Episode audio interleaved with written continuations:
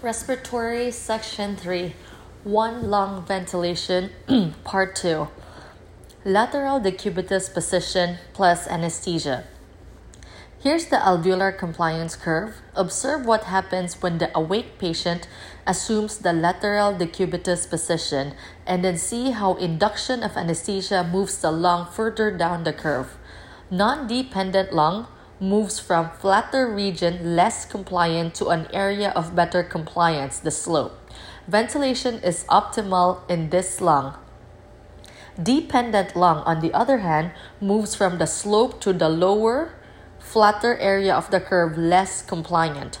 Perfusion is best in this lung effect of gravity. A reduction of alveolar volume contributes to atelectasis.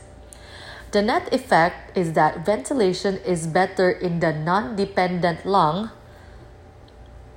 The net effect is that ventilation is better in the non dependent lung, which is in the top lung, and perfusion is better in the dependent lung.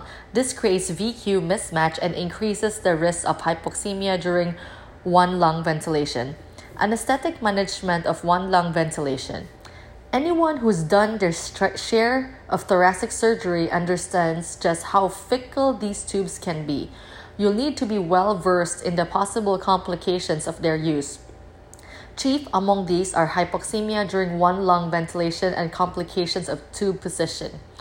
Use FiO2 of 100%. Some argue that this increases absorption at atelectasis, so an FiO2 of 0.8 is acceptable if PaO2 is maintained. Tidal volume 6 to 8 mL per kg, ideal body weight to prevent alveolar trauma and acute lung injury.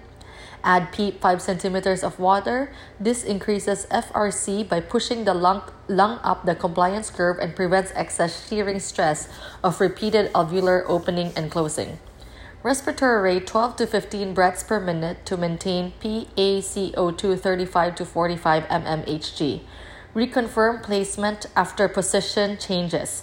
If peak inspiratory pressure is greater than 40 centimeters of water, rule out distal occlusion.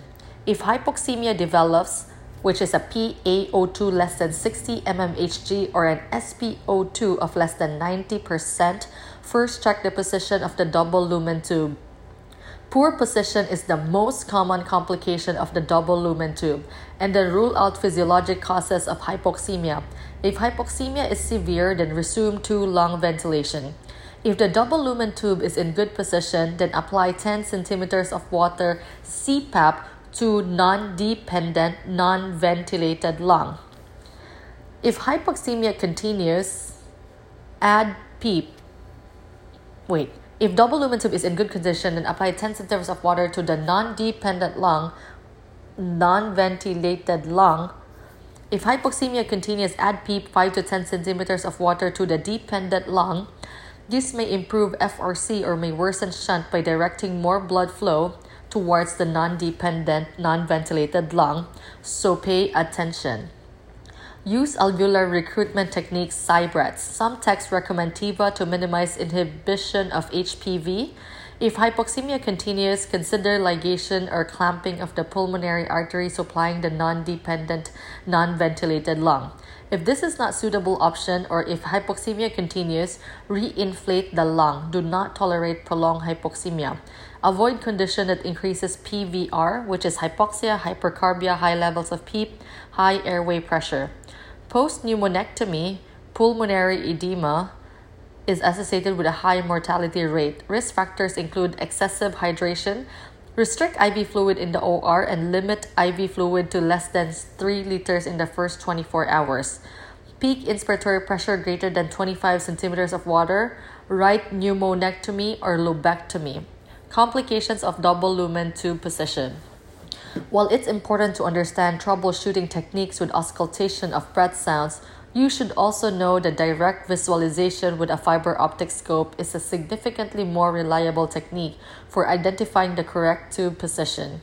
Additionally, you must reconfirm tube placement after you change the patient's position. In a perfect world, what you should see with the bronchoscope tracheal lumen, incomplete C-rings that open posteriorly, Bronchial cuff is visible in the correct bronchus, no herniation is present. When viewing the right bronchus, three takes-offs are present, one for each lobe. When viewing the left bronchus, two take-offs are present, one for each lobe. There are three key complications that you must be able to immediately recognize and rectify. The double lumen tube is in too far. Upper lobe is not ventilated, increased risk of hypoxemia. The double lumen tube is not deep enough, failure to achieve lung separation. So, meaning you can hear breath sounds on both.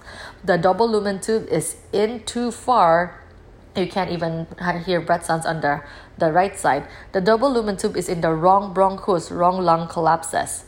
The right upper lobe takes off is only a few centimeters past the carina. So if the double lumen tube is in the right bronchus, you must be careful not to occlude the right upper lobe. Indeed, this is why we opt for left-sided double lumen tube unless we absolutely have to use a right-sided double lumen tube.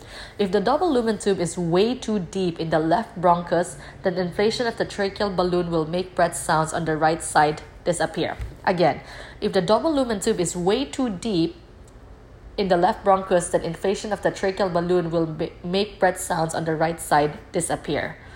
And and so um, double lumen tube is in too far on the left side, you will not hear any breath sounds on the right. So double lumen tube is in too far on the left side, right breath sounds absent. Double lumen tube is too far on the right side, too far on the right side, left breath sounds absent. Double lumen tube tip is in the trachea, left and right breath, breath sounds can be heard.